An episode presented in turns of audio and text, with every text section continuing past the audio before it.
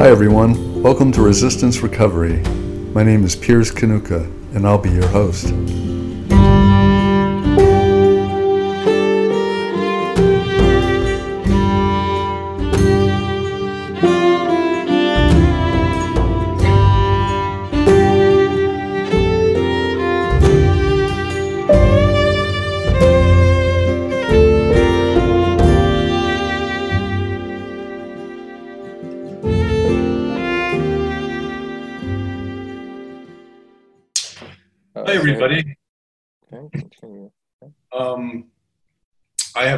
Very special guest this week. I have the author Gary Lachman, who, last I look, has written about 21 books.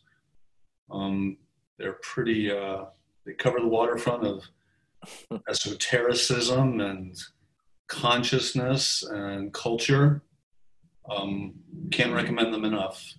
So, in fact, before this, uh, what prompted me to even reach out to you is I went on a little Gary Lachman binge. I read your last three books in succession.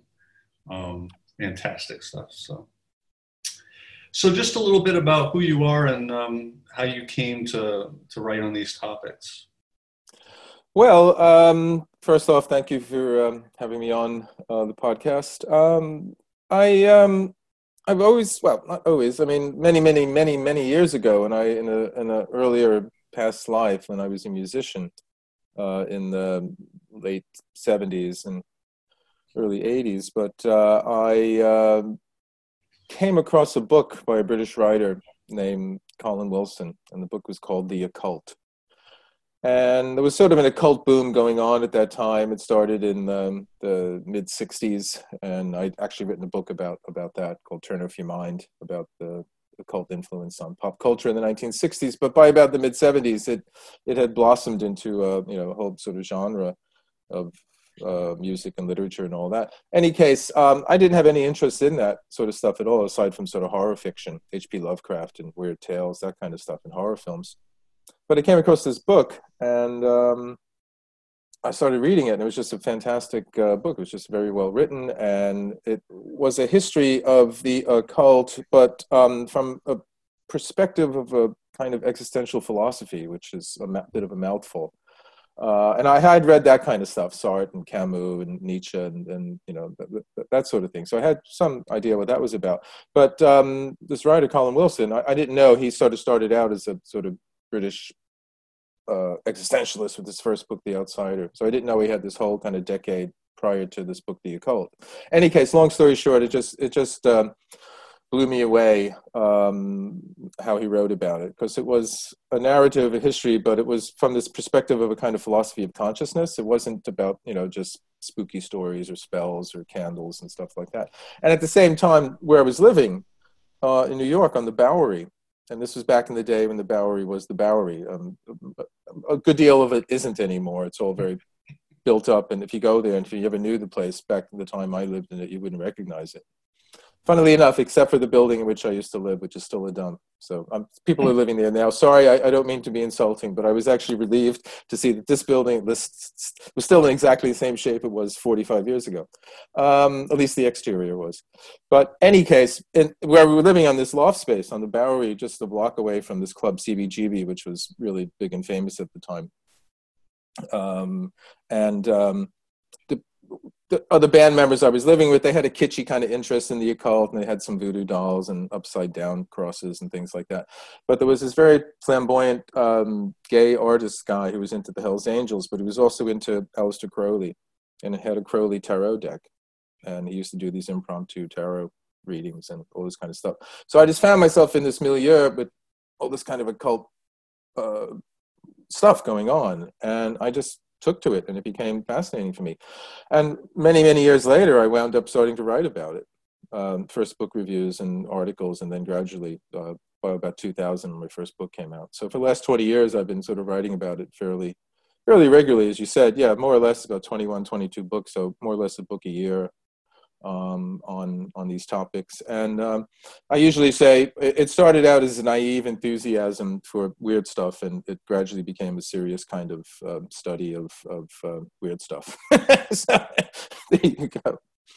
Well, you can really see an evolution. So, I mean, the earlier stuff that I read of yours, which would have been the Ouspensky book and the Steiner mm. book and in the Jung book, which is a little later, but you know, they're quite topical. Um, but then books like The Secret History of Consciousness or uh, Lost Knowledge of the Imagination, uh, those books are like tour de forces. Oh, well, thank you. Yeah, so I can really see how you're um, you're working something out, and maybe we can. Hmm.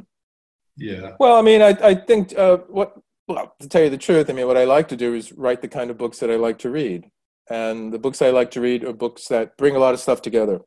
Yeah.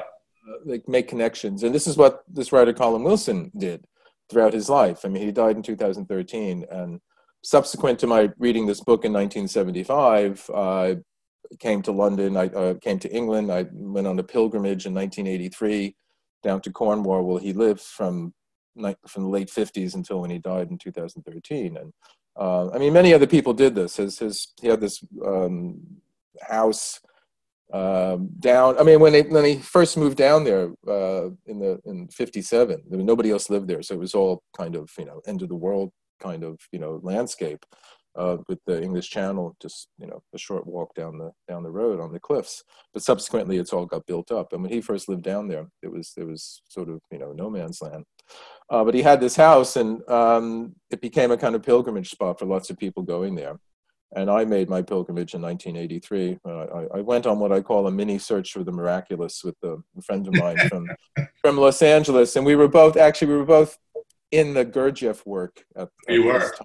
And Gurdjieff, for those who don't know, is um, is uh, enigmatic, esoteric uh, teacher, um, Greek Armenian, who developed this whole system of sort of psychological de- development in in um, the 20s and 30s and all that. And um, in the early 1980s, I got involved in it, and at this time, among other things, we went to different sort of places. We went to Chartres and uh, Glastonbury, and then um, we we found Gur- Gurdjieff had what he called it, his um, Institute for the Harmonious De- Development of Man in this chateau um, in Fontainebleau outside of Paris. So we made a you know pilgrimage there. But I went on a separate individual pilgrimage down to Cornwall to meet um, Colin Wilson. By this time, I was just you know mad about his books and reading all of them. And he, he wrote over 100 books, so there's always there's always there's a lot to read but in any case, he what he did in so many of his books was he would read everything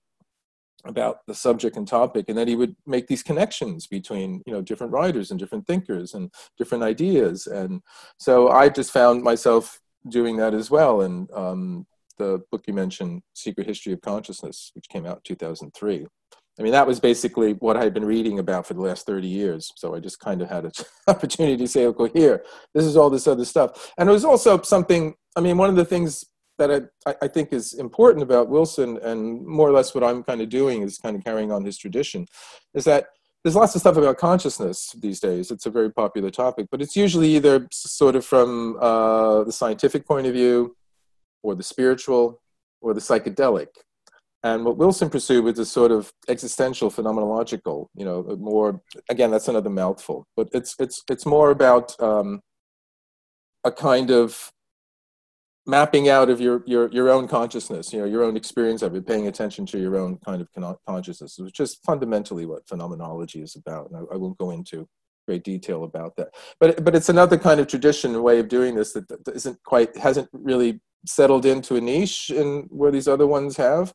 And so um, I kind of feel like that's what I'm sort of doing. And also lost knowledge imagination. This was another thing where, you know, this phrase, the uh, lost knowledge imagination came from um, a British poet, um, uh, Kathleen Raine. She was a Blake scholar, and essayist, and, and, and, and a poet. And um, she had this whole idea of that there was a whole kind of lost teaching or rejected knowledge or lost tradition of the imagination, which she associated with the romantic poets, you know, Blake and Keats and Shelley and uh, Coleridge, and then later Yeats.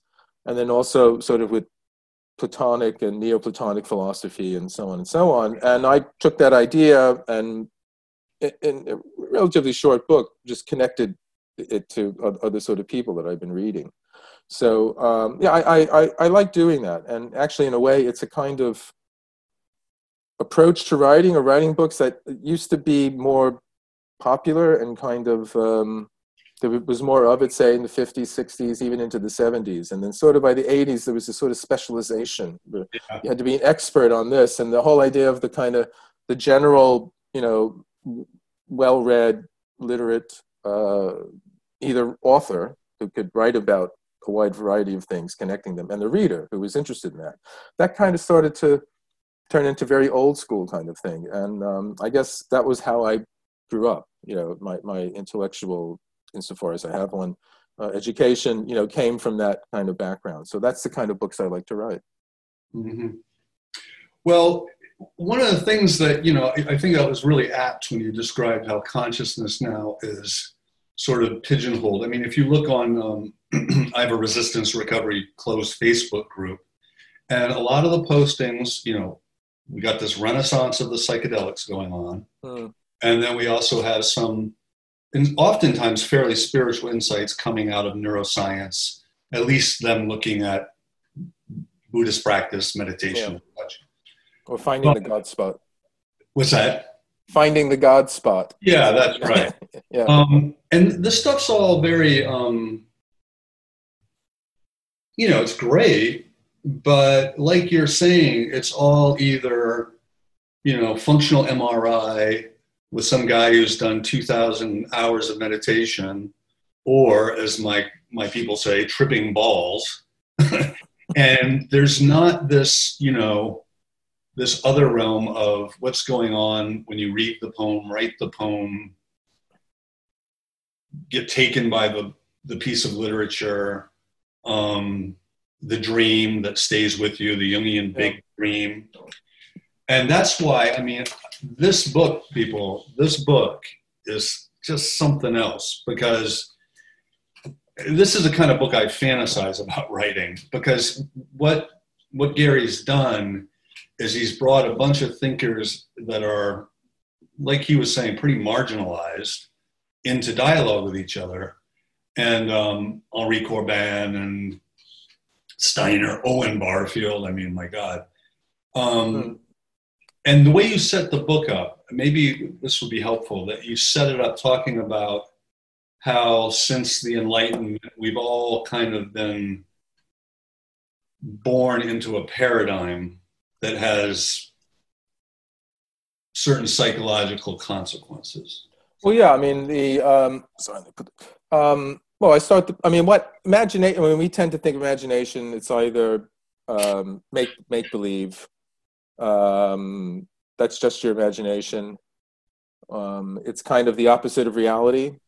It's fantasy in, in, in that kind of way, or it's you know the cutting edge. It's it's innovative. You know, it's the um, the next step and the, the next big thing, whatever it is, in whatever area you're working in. And of course, we still recognize it in in the creative uh, works of you know painting and uh, music and, and film and all that and so on. Uh, but um, as I said earlier, this this poet Kathleen Raine, she she recognized that there was actually a whole kind of tradition in which the imagination was not an alternative to reality. It was, it was it's a reality in itself, and it actually um, enables us to understand aspects of what we call reality that aren't immediately accessible, and they're not accessible to the senses.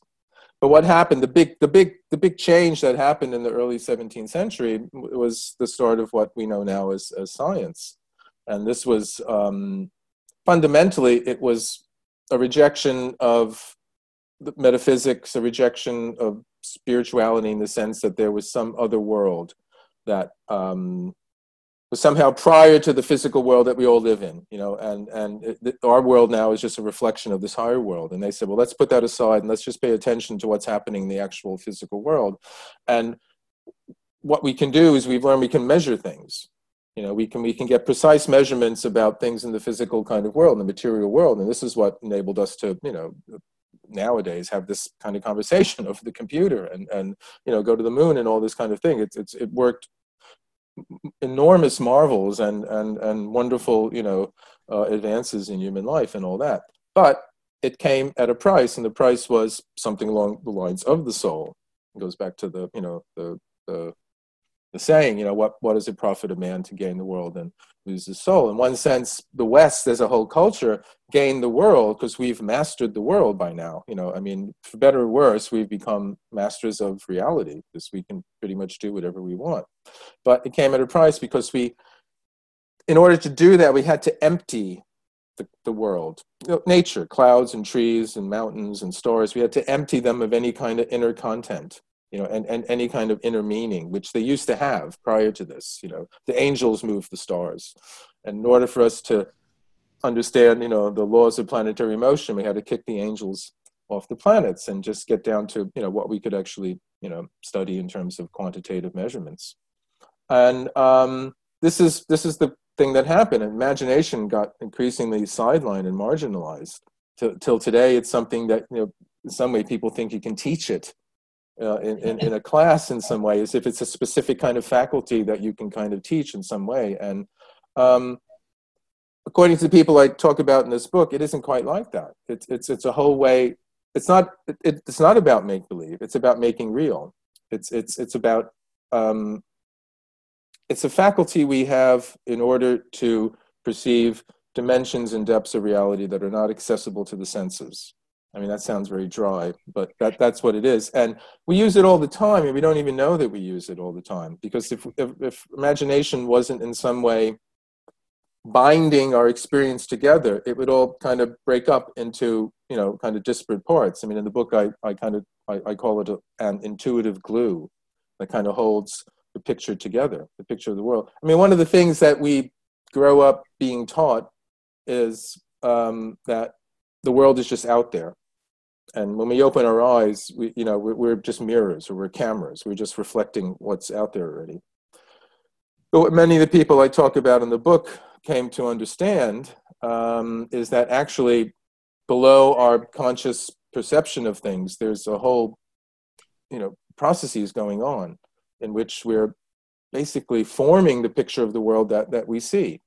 So, what we naively believe to be just the world, as we innocently see it when we open our eyes, is something that, on an unconscious or subconscious level, our minds have already shaped and formed into this picture that we have. And that, that's a kind of work of the imagination that you know we're, we're not aware of. And, and, and so, um, this, this is the thing where it's the thing, the sad thing about this, I'm sorry I'm going, saying it this way, but the sad thing about this is that the imagination isn't going to help in any kind of quantitative profitable way even though there's lots of books about how to use your imagination in, in the office and you know in a variety of other work ways. It's really about something that's got nothing to do with that. The reason this practical you know functional utilitarian approach to reality became so dominant and so successful is that it was aimed at actually having visible results of something. You know, there was a practical result. Imagination isn't going to affect the, the you know uh, price of tea in China, but it will increase your experience of that cup of tea you have. Yeah, yeah, yeah. That's the thing, and it's this non-quantitative, um, implicit kind of dimension of value that our imagination provides is the thing that we because the whole Western, and not only Western, just in general, kind of utilitarian, practical view of, of life wants to put it aside because it's not about that. And you mm. know, as as you know in the book, I, this gets into left brain and right brain, and, and the whole kind of tussle between the two of them. But this is the sad thing: is like it's we can't argue that yes, the imagination is good because it's going to do X. It's not going to do X. What it's going to do is it's going to increase and enhance and deepen, and enrichen your experience of the world you're already having and this is a this is a hard thing to sell yeah I, it's a hard thing to sell but what's so interesting listening to you is you know we live in this time where especially with spiritual matters mm. everything's commodified oh, you know whether it's the yoga journal or the tarot reading or the tithing to the church i guess but it's almost like there's something about imagination that's resisting the machinations of the world in a way. Well, I mean that that's what I'm uh, uh, I'm trying to say, you know, um, um, clumsily in my last um, sort of you know tirade there. And uh, I mentioned left and right brain.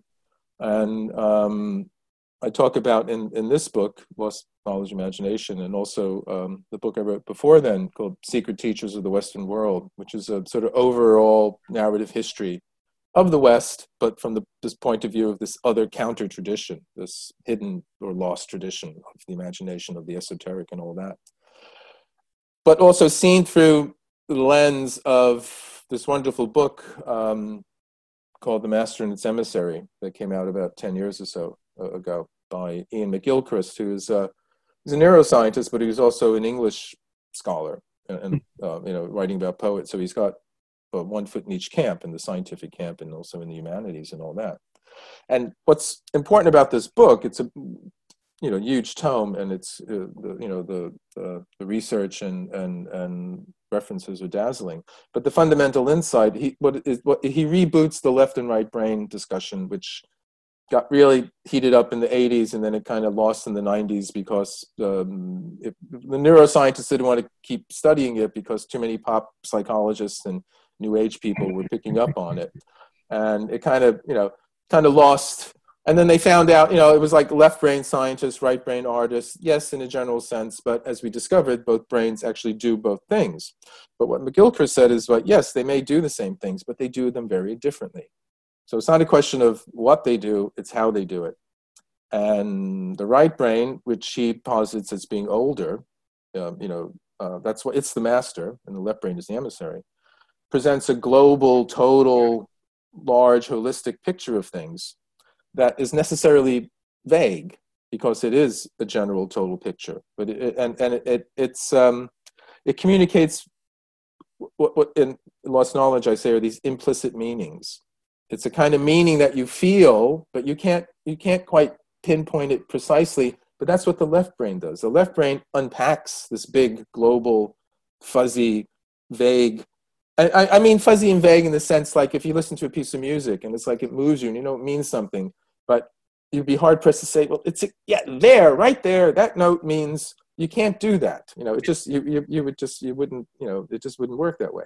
But you just have a sense it means something. I can't say exactly what it means. Or it's the same kind of phenomena in a way as when you have somebody's name or the, the name of something on the tip of your tongue. But you know you know it but you can't say it and this is because the right brain doesn't communicate in language. It communicates in images and symbols metaphors poetry allegory and even physical sensation. The left brain is incredibly precise. And its job is to unpack this this larger global kind of picture. And the right brain sees the forest, the left brain sees the trees, it sees the individual branches on the trees, it sees the individual leaves on the branches, it sees the individual cells on the leaves on the branches, and it goes down and down and down to closer and closer fine tuning. And we're really good at that. The whole scientific, you know, um, project, which started four centuries ago, is all about that. But what you gain in precision, you lose in meaning you know you lose the connection to the larger kind of thing the larger thing you feel but you can't say precisely but it can only be communicated through gesture or art metaphor science doesn't want metaphor. Wants precise you know prosaic formulae it can get those but it loses the connection. So we have both of them. And you know um, but what happened is that that precision that accuracy sort of became increasingly dominant you know four centuries ago. Until now, the other side, this larger global implicit kind of perception of things has, has become, you know, over, over, over on the side. And uh, that's, um, that's, that's the knowledge of the imagination is, is that kind of, you know, um, and that's what I was saying before, how it's, it's a real change in how we understand things. It, does, it doesn't mean let's get rid of the left brain, let's get rid of science. No, absolutely not. We, we need all that. But let's bring back in this other you know side of things. And you mentioned before we started um, uh, recording about soul and how there's a, a, a, lack of soul or an absence in soul in um, many or most of the kind of rehabilitation programs dealing with addiction and all that. And I'm not surprised because there's a lack of soul in pretty much everything out there. It's all become marginalized, mm-hmm. you know.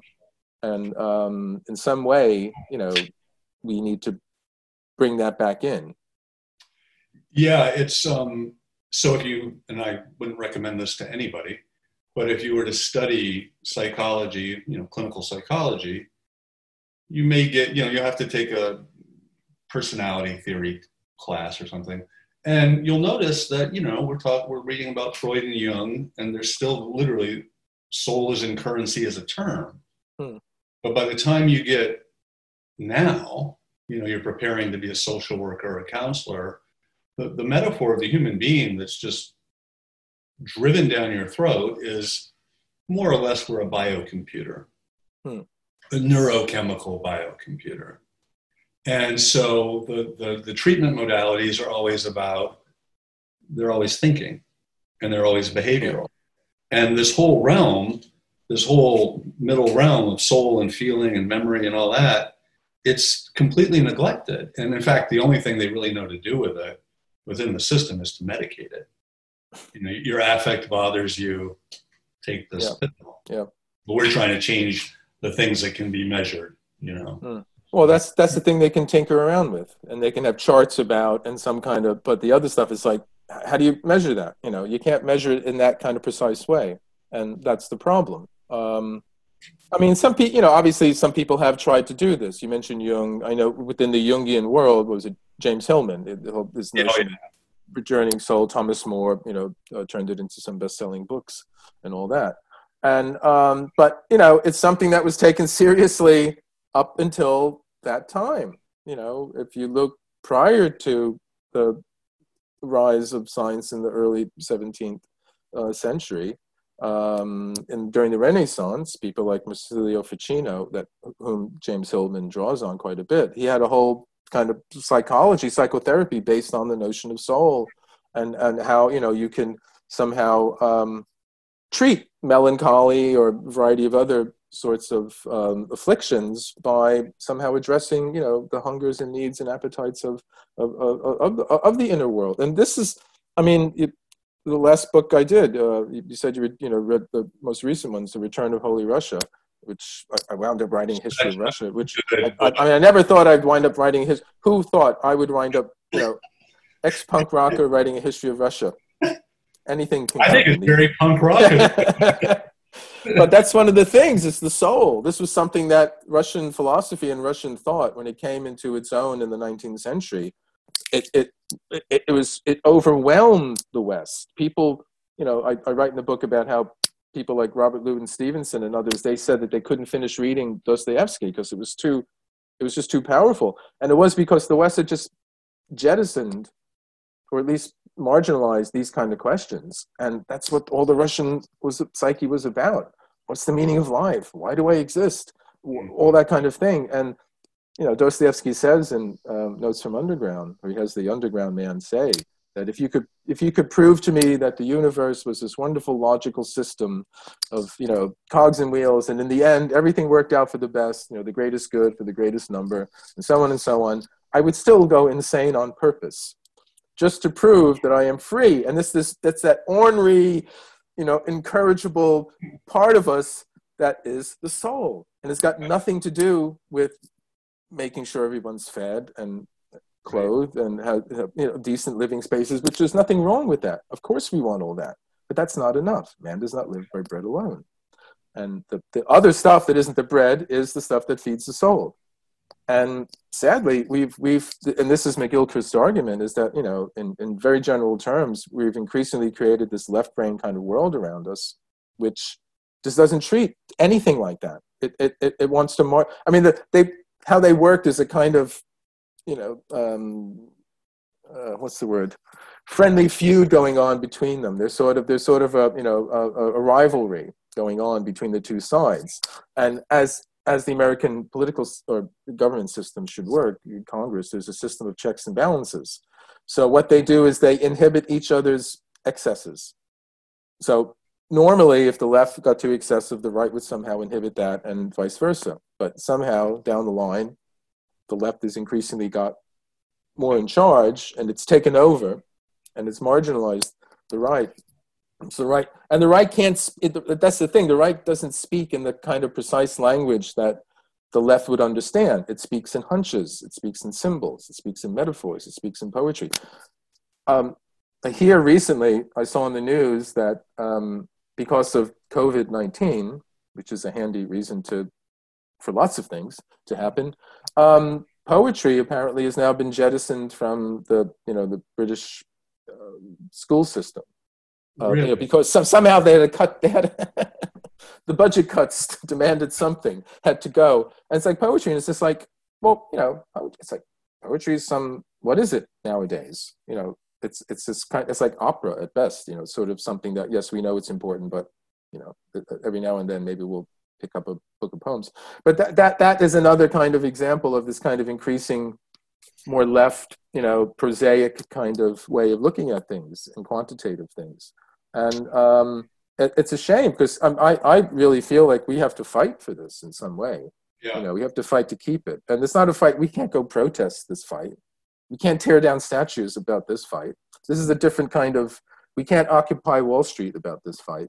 No. This is a whole other kind of interior terrain that we have to kind of, I, I would feel somehow in ourselves, we have to come to understand and occupy and then, you know, in some way ensure that it's not taken over by these other forces that in many ways just and again the strange thing is that it's well meaning it's supposed to be aiming towards making everything better yeah well, you know, when I look at, when I think about, um, I think I was born in 1963. So you and I are of an age. Um, but this thing you mentioned earlier about, you know, Camus and Sartre and all that, uh-uh. you know, that was kind of in the air when we were coming up. So there's this whole sort of philosophy that was born of this, you know, this alienation from the world, this sort of just overwhelming self consciousness, this kind of inwardness. We're cut off. Hmm. Um, and I and I feel like that you know that's we've kind of gone past that in that culturally there's there has been on some level a reaction to everything you're talking about. Oh yeah. yeah. Sometimes it's not very um, conscious or productive. You know, so sometimes I think it's symptomatic. Hmm. Like I think it was Barfield or both Barfield and Jung said, you know, we we we disenchanted the world out here, and now all the spirits have come in here, and many of them are like pathologies. Hmm. But I also feel like something like the counterculture, uh, drug abuse, sexual excess, rock and roll, and all the rest of it is this sort of Dionysian you know reaction against mm, all mm, mm,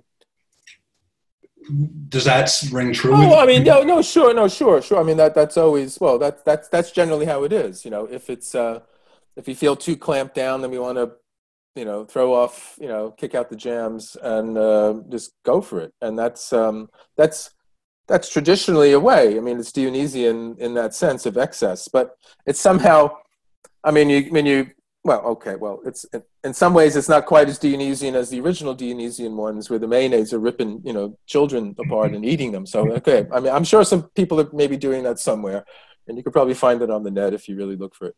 But at the same time, it doesn't. It it our excess doesn't have that kind of spiritual background to it because the excess was supposed to somehow ignite that little spark of soul that you still possess the, the, spark of the godhead and then you were you know you were part. But it, it is. It's a notion of getting out of your own personal consciousness into something bigger. Uh, and that could happen at a football match uh, you know it happened at a rock concert and, and all that kind of thing. But i think also you know somehow this this whole the movement towards excess is in it's it happens because there's nothing else you know there's no there's uh, we in, in the absence of any other any kind of um, you know in the absence of any kind of shared narrative of what what the heck is going on you know what, what what's the world about now you know it, it's yeah. it's it's kind of become the one way that people can find some relief from the increasing pressures of the post post post everything world that, that that that we live in i mean the world's just becoming more and more complex uh, if nothing else, the world's becoming more and more complex. You know, and the complexity is not necessarily leading to a better life for everybody. In fact, it's leading to you know um, lives that seem incredibly stressful and lead to the kinds of you know um, behavior patterns that you're talking about. And so, um, I mean, one of the people I write about or have written about is the, you know, the notorious dark magician Aleister Crowley, um, you know, the great, the, one of the, the, the, last great magician of, of the 20th century. And um, he was one of the people that, when I first got into this stuff, that, oh, I learned about, and mostly because of the drugs connection. You know, he wrote a book called Diary of a Drug Fiend, um, which is still a fun read. And, um, but, you know, talk about excess. This was something that he was completely into, you know, um, excess in all directions was was a kind of motto of his, which I, I always thought was that, that's a great title for some heavy metal band, you know, some album for them. But it was this notion of just excess, success, success, and in one way, you know, I'm glad he did that because I think he showed for those who can see that that doesn't work. Yeah, it does. You have you have moments of this kind of liberation and release and all that, but in a way, you know, once the, the that that release has happened, you still have to kind of deal with the world. You still have to develop some routine in which you can handle the world and prosper and get on and actualize yourself. And Crowley always talked about finding your true will and all that, but that basically meant for him that you know everybody should get out of his way and just let yeah, let, him, let yeah. him do what he really wanted to do. And he was a spoiled rich kid who basically had everything handed to him when he was young, and then he just expected the world to be like that after that. And I'm not saying that there weren't good things about him. He did have insights. He was brilliant at times. He had more than a touch of genius. But in the long run, um, I think we do, you know, um, owe him a round of applause for showing that this kind of a, attempt to, you know, get over the hurdle of the burden of our individual consciousness by by by trying to throw it off in terms of excess doesn't work. You know, so we have just we have to learn other ways to do it. And um, I would say it's it's got to do more about rather than trying to throw off the burden of individual consciousness. And we have to let's face it, it is a burden. You know, it's it's it's it's um it's not fun, but we have to somehow map out in our own awareness of ourselves that those terrains in which um, we do feel a, a, momentary widening of our consciousness in some ways, as you said, you know, reading poetry or listening to music, looking at a sunset. I mean, one of the I've written an article about uh, uh, I've written an article recently about a strange experience I had during lockdown here, when one morning I went out. I have a little garden over here. I went out and I looked up, and I looked. I said, "What's that?" And I was surprised by the sun and it sounds ridiculous, but it's just sort of like, I mean, I, of course I know what that is, but at the same time, it's just, it suddenly struck me as, as something strange and, and unknown and all that kind of thing. And for a brief moment, I was seeing it in this other kind of way, in a way that isn't usual and habitual, and which is the kind of thing that the meditation and variety of different exercises about consciousness and all that is about, you know, trying to induce, or the effect that good poetry does have on us, or music, or other things like that, or you know a spring morning or something. But that's the kind of thing I think, you know, I would say we have to patiently try to be aware of those kind of moments and, you know, connect connect them when, when we have them at different times. Because I, I think these sorts of are the moments of a fuller, deeper, more enriched, more imaginative. And I don't mean by make believe imaginative, I mean somehow feeling a kind of unity in our experience. Uh, I think they happen to us more often than, than, than we know, than we recognize do you think it's a problematic that you the phrase you used earlier that we didn't have a shared sense of meaning mm. so even when people recognize that they need to have a more soul rich life they're kind of thrown back on their own individual devices i think nowadays that that's i mean not, not to say people don't some people i'm sure still get that soulful um, nutrient from the religion they they belong to whatever it might be some people get it from some kind of social group and something like that. But I, st- I, I, do think as a culture at large, especially now, we, we don't have any kind of shared narrative. Um, and that's a good thing because it frees us up to discover.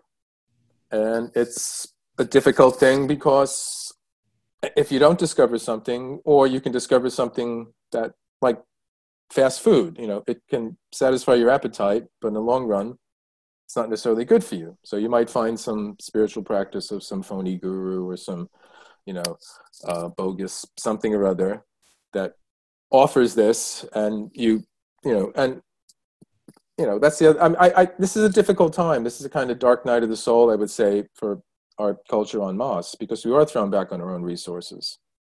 Uh, and in a way, the COVID crisis has been a kind of microcosm of that. You know, and I think in a very general historic sense, we've been thrown back on our own resources, and now individually in our own lives because we've been forced to, you know, limit them. Yeah. And um, you know, we're thrown back on your own resources. Um, and um, and I don't want to minimize how difficult it has has been, you know, for people. It's been horrible. I, I can't imagine, you know, people stuck in one room and all that kind of thing.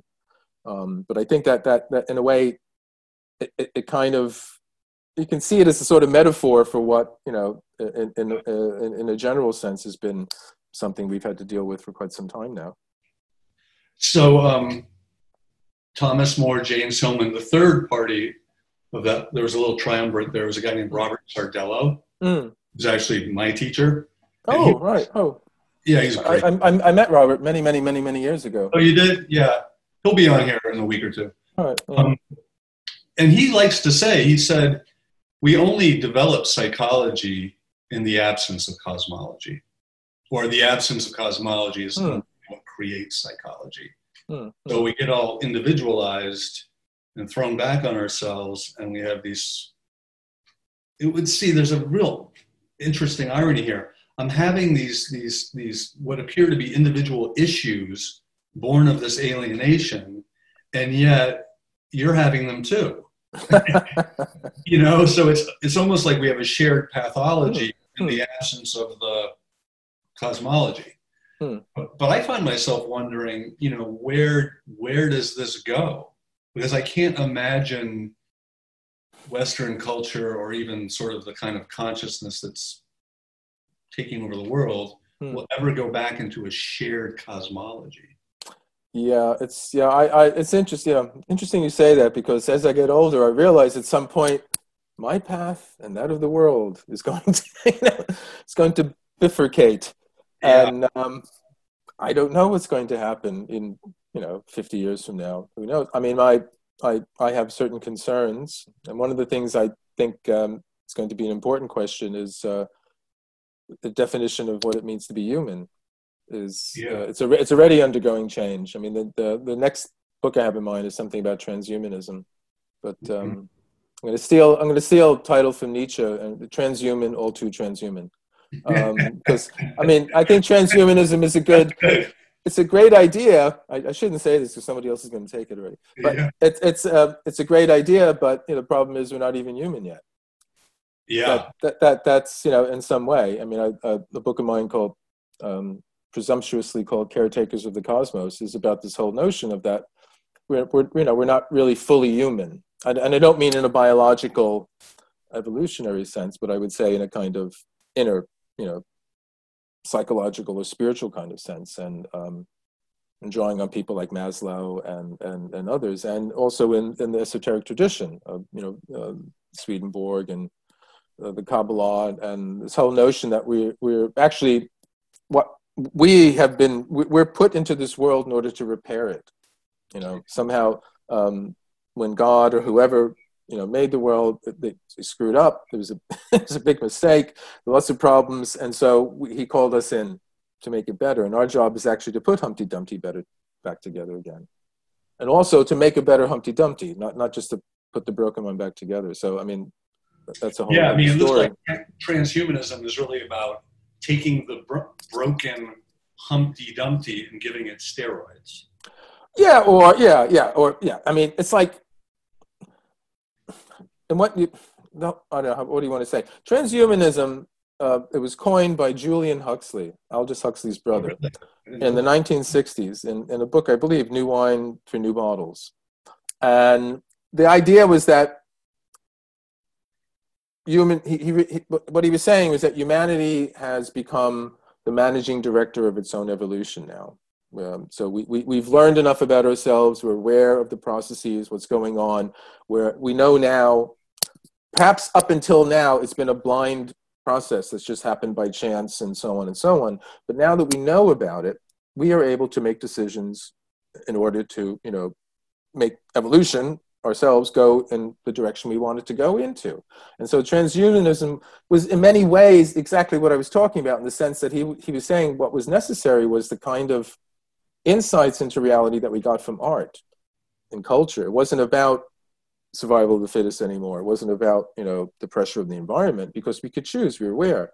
And what was the transhuman was reaching out to these higher, deeper, um, more meaningful aspects of our um, existence that, that we, we find in art and, and the philosophy and all these kinds of things. So it wasn't about computers and cyborg and becoming, you know, all that kind of stuff. And then it got, I don't know, so I don't know who picked it up and turned it into that. I know there was like, uh, uh, R.U. Sirius and Mondo 2000 and all that kind of thing. And I know is it Ray Kurzweil is sort of doing that. And but um, it's funny, funny you should say that because um, I know this notion of Kurzweil and I think Frank Tipler and some of these other people about seeding the universe. You know, life and intelligence has started here on the earth, and we have to, you know, somehow download our consciousness into computers and machines, and we're going to shoot them out into space and go and, you know, seed the rest of the universe and all that.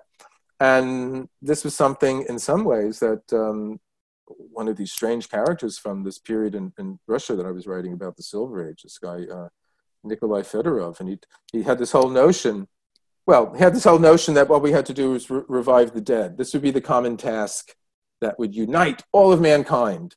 He didn't know how he would do it, but he knew that once we recognized that it needed to be done, it would draw us all together.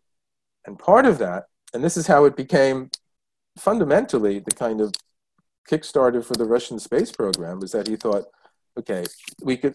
It'll first start with some some person who just died being revived and brought back. Then we realized that we couldn't, we, we could not um, forsake our ancestors. You know, we couldn't deny them this miracle. So we'd have to collect all the dust, all the ancient dust from all the graves and all that, and that, that they would somehow be revived. But some of that dust has left the planet and it's gone out into space by now.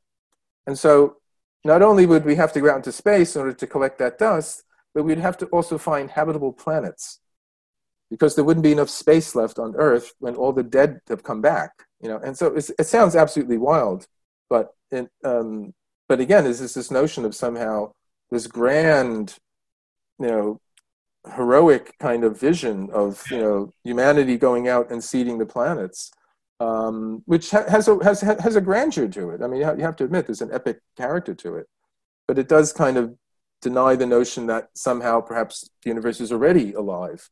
It's already sentient in mm-hmm. some way, which we don't immediately understand, but we have a whole tradition in the East and in the West as well of philosophies and you know teachings that that that, that say that in, in, in, different ways. And, and we, we I, this would, I think this, this will be the, one of the, if, if everything works out well, this would be one of the great things that happens sometime in the future where we actually recognize that the world isn't a what, but a who. Yeah. Yes. And I think there are thinkers like Steiner, you know, everything's a being. Um, what's interesting about Fedorov? Fedorov, yeah. Yeah, I mean, and the human transhumanists, they're still operating on this notion that death is an absolute evil. Yeah. Right. And that there's no meaning to death or, you know, and, and Hillman used to always say, soul has a special relationship to beauty and death mm, because only in the face of that does meaning really the question mm, and the hmm. pursuit of it arise. Um,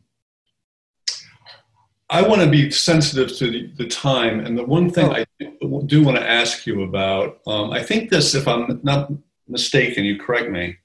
I think one of a, a real Gary Lachman idea is your ideas about hypnagogic imagery.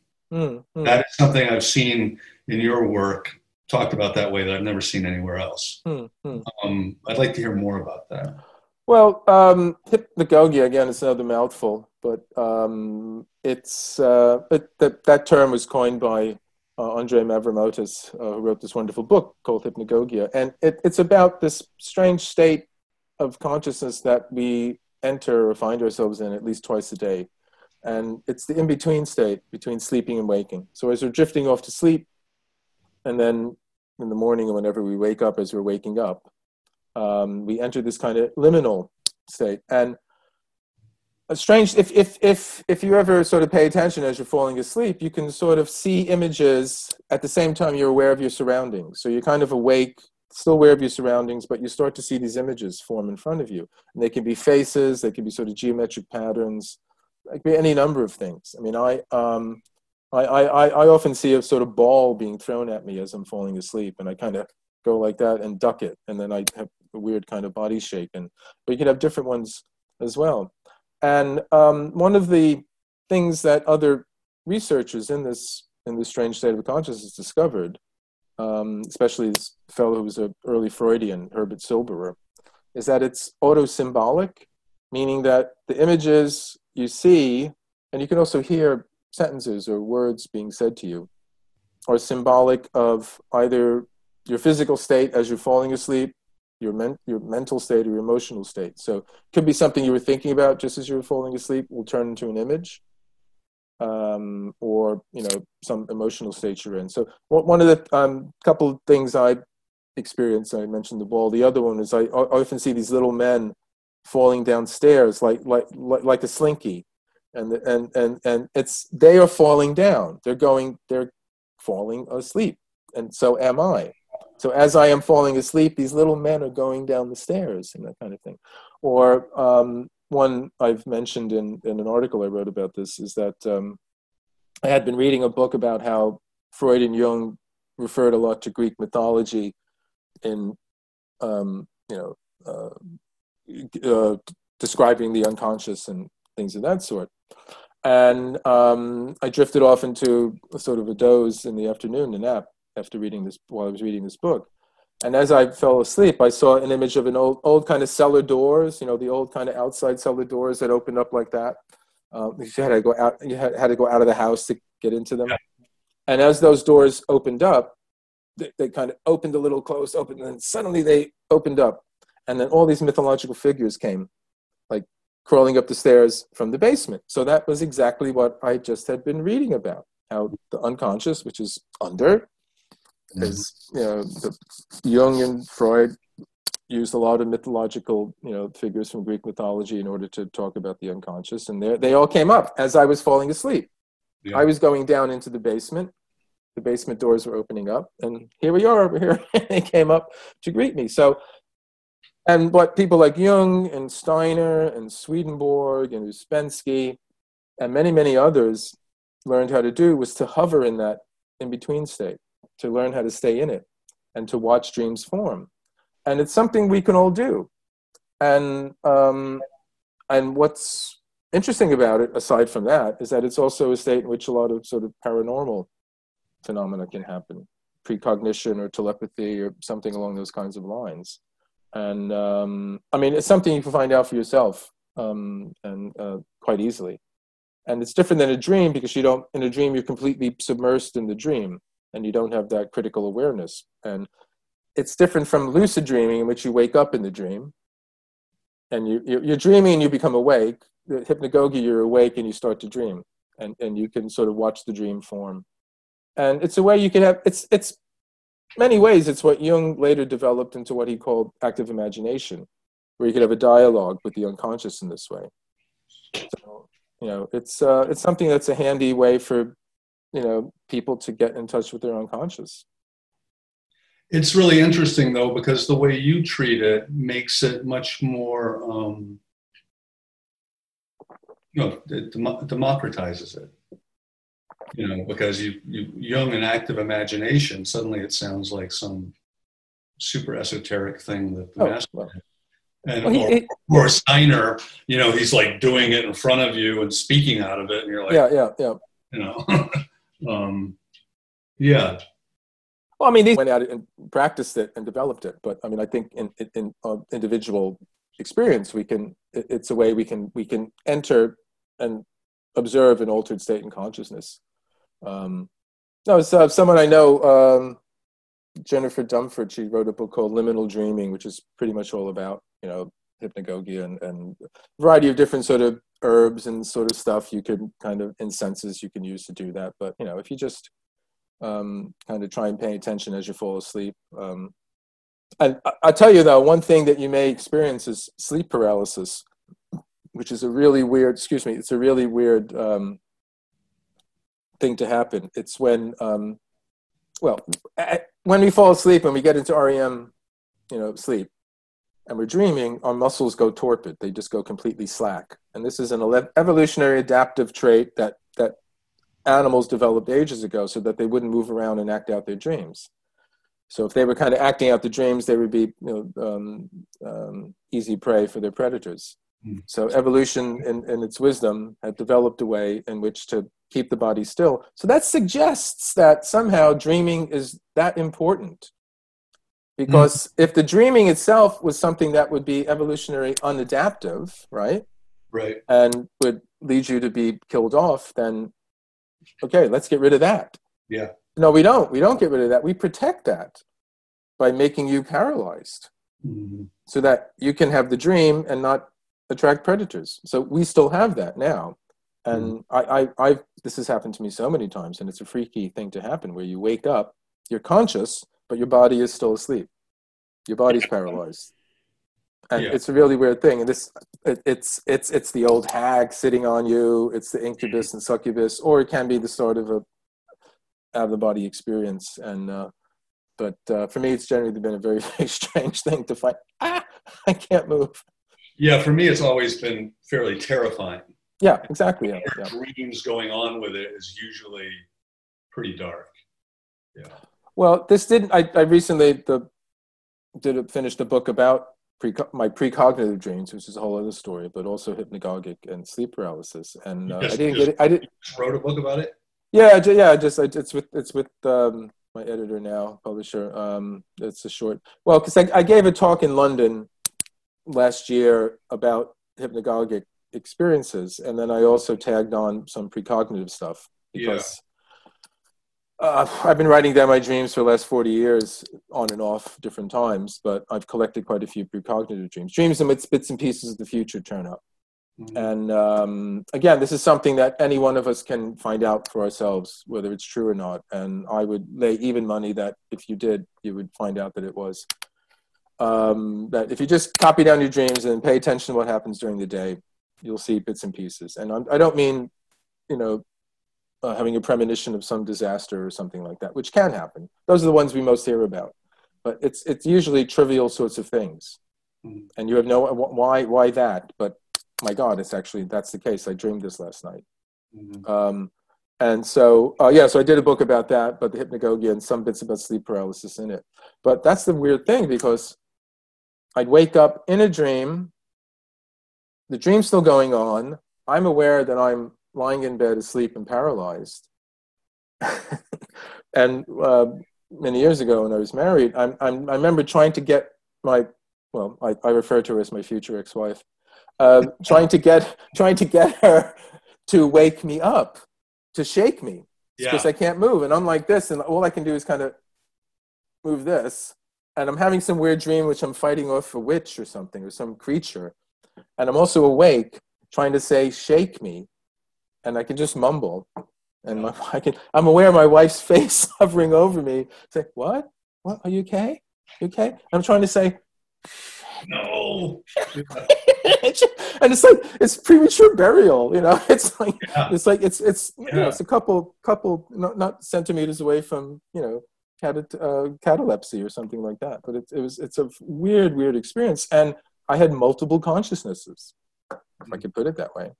So I was aware of the dream. I was still acting in the dream I was in. I was aware that I was lying in bed, you know, paralyzed and couldn't move. And I'm also trying to Interact. communicate with, you know, very, very strange stuff. So, what is the gist of the book? I mean, it, it's basically I've had these precognitive dreams for last 40 years and I finally decided to write about them. Mm-hmm. So um, it's um, kind of a you know short introduction and there's a chapter that's just basically I'm just saying here's here's a variety of different precognitive dreams I've had.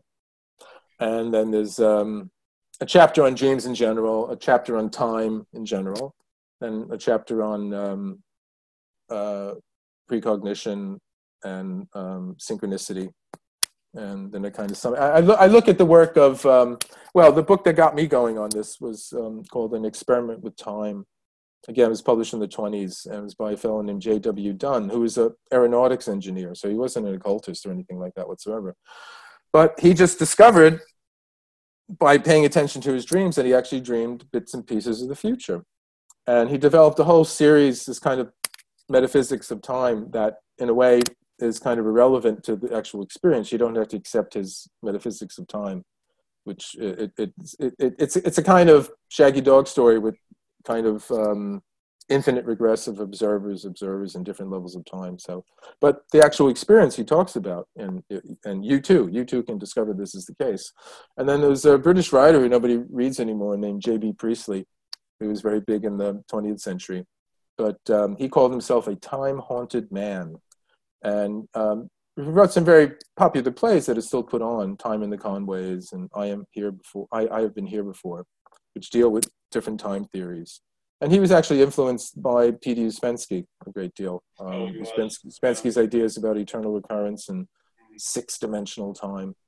And um, uh, there was somebody uh, who's not as well known named T.C. Lethbridge, who was um, a British. He started out as a Cambridge uh, archaeologist, and then in his later life, um, he took up. Well, he, he started. He was he, he discovered he could dowse, and then he started using a pendulum and he again he de- he developed this whole theory of different levels of time through using the pendulum. I can't go into detail about it. So I kind of play sort of say, well, these what these guys thought about it. I look at some contemporary stuff. Dean Radin, um, yeah. who's um, um, you know, I, I, I, guess the, the big name in, in parapsychology these days. And it's a very interesting book uh, by a fellow named Eric Wargo called uh, Time yeah, Loops. I read part of that. That's a uh, yeah. I mean, I, I, I don't agree with his theory, but it is a very ingenious, um, you know, um, idea, and it's a wonderful book to plunder. lots of lots of information about different tests about you know. But again, this is something like there's even more scientific evidence now for the reality of these things. Right. You know? So, Are but you, that you know that's fundamentally what it's about. Yeah. I mean, it seems like you're. I mean, it's definitely trending, the whole precog thing right hmm. now. Um, are you aware of this book? We'll finish with this: Prometheus and Atlas. It, um, is is that um, Jason? Um, yeah, who's all uh, Jorjani because of his alt right. Yeah, yeah. I, I, I, I, know the name. I, I, I haven't read it. So I'm reading it, and I I'm pretty impressed because he, he hmm. really starts with Heidegger, and he says, you know, this notion that we're all we all grow up with with um, that technology is a function of science. He says that couldn't be less true. Hmm. Technology hmm. predates science. And what he's saying about this enlightenment time is that, in effect, what we did is he calls it spectral stuff. You could call it paranormal, you could call it soul, you call it mystical. All that stuff was shuttled off yeah. to pursue a certain technological modality or whatever. Yeah. Yeah. Yeah. Yeah. And but he's saying that you know the paranormal is actually evidence that um, you know we're, we're confusing the map with the hmm. territory. Mm. That the mm. territory really yeah all these faculties are yeah. being inhibited. The culture, they're culturally or socially being inhibited. Hmm. So really, no, I, that that that I think that's spot on. You know, and I I would say precisely because this narrow kind of view that has practical application results in things happening out in the world, and it seemed to be oh well, it works, so it must be true and but, but other, the other, the other kind of the kind of truths that Heidegger, you know, uh, this this revealing, uh, this letting be, aletheia, and this kind of thing. They're they're you, you can't do anything with them. I mean, I, I'm I'm not I'm not saying that that's a negative thing, but that's the characteristic of them. They're not something that you can apply in any way, and that's the whole point.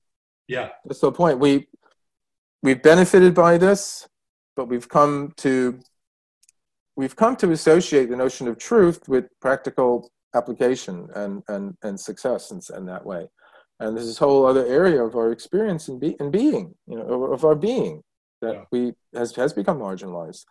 And I would say that we, we, we somehow have to bring that back in in some way. And I don't mean by I, I, I, don't want to sound too negative. I don't mean by you know everybody going to yoga classes or something. There's nothing wrong with that, but it's about it's some it's a larger kind of thing. You know, it's a large, and it's the sort of thing that, at the best of time, religion used to provide. But we can't go back to that either. No. We've outgrown that as well. And this is why I feel like we're in this dark night of the soul time, or this kind of, you know, we've cut the apron strings. Initially, that was great. Wow, fantastic. And now we sort of like, uh, where do we go now? We don't really have, or there's multiple directions. That's right. that sense. But in a way, about- it feels like between, and I'm using this term very broadly, cancel culture. Mm. Of, you know, what's the past is whatever, jettison the past, and then this sort of algorithmic, um, high technocracy thing that's sort of foreclosing the future in a way, Mm. Oh yeah, yeah. kind of locked in this, you know, weird sense of present, not in the new age sense either. No, I, I, I, I, for the longest time, I wanted to make a film about the, in the future where nothing's different at all than how, how it is now. But it's sometime, you know, everything's exactly the same, but it's in the future. And so, okay, we got rid of all the technological stuff that would make the future special. So it's the future now, and wow, it's a lot like what it was like before. Something like that. Because the fu- when did the future didn't turn up until? I mean, I guess there was the future in the millennial sense of you know Christianity or Judaism. It was heading towards something. But, Yeah. you know, and the ancients didn't have a sense of the future in that way. Yeah. It was cyclical. Or was the future was something that was going to come back around again. The future in, was invented some, mm-hmm. you know, four or five centuries in, in that sense, you know, Mhm. for us. And now it's like, I mean, the future's caught up to us. If you put it, you put it that way, we, you know, we, we, we, we are the future already, you know, Right. and that, that's the thing. It isn't something, the future isn't in the future anymore. It isn't something that's out there. It's in front of us now. And God, that, that's, it, it, how should I say it? Um, I remember seeing some, like it was Steve Jobs and he was selling one of the iPhones or something. It was something about um, your whole life on a phone. That, um, no, no, no, sorry. My life is too big. It's not Yeah. going to fit on the phone. It barely fits in my flat. You know, it's just, it's like, no, who wants that? Well, now it's your whole life in the cloud, which is yeah, yeah, and it's not yours anymore. It's it's somebody else's. you know, that's true. And and and It's just like this garage, this this sort of garage that follows Oh. me around. You know, with what I bought in 1997. Yeah, no, exactly, exactly. Yeah, it's uh, yeah. But let, let let us not end on this on this on this ominous note. But uh, I but I no, I, I think I think it's true, and this is I think this goes back to this kind of um, I don't want to say battle, but it is kind of you know it's it's going to be a guerrilla war of maintaining your own interiority against this these these forces that um, and again again I'm, I'm not I don't want to be anti-tech and all that, but you know there's there's been an exteriorization of the interior over the last several years through technology, I would say, with with this kind of iPhone thing. You can go around and you have this kind of technological interior that you carry around with you on this little kind of packet. And it gets commodified in data mining. Yeah, exactly. Yeah, yeah, yeah. And somebody's feeding you that, and and and, and you have you already have one. You Yeah. got one already that you can you you you can choose what to put into, instead of like we want to hand that over to lots of people all the time because it's it's work. It's it's work to do that. I, I can understand. You know. Oh my God. I'm, uh, you, you Alexa, you choose for me. It's like Jesus Christ. I you know. Someone is going to go around blowing those things away. They're going to go to people's houses and they're not going to shoot the people. They're going to blow out. They're going to blow away Alexa. Yeah. The Alexa murders. yeah. I predict. and the children will scream bloody murder. exactly. Ah! Well, Gary, this has been really wonderful. Oh, Much my pleasure. Thank you. Um, I think the audience is going to uh, have a fun time with us. So, Oh, I hope so because I have. So yeah, I have too. All right. Thank, thank you. you.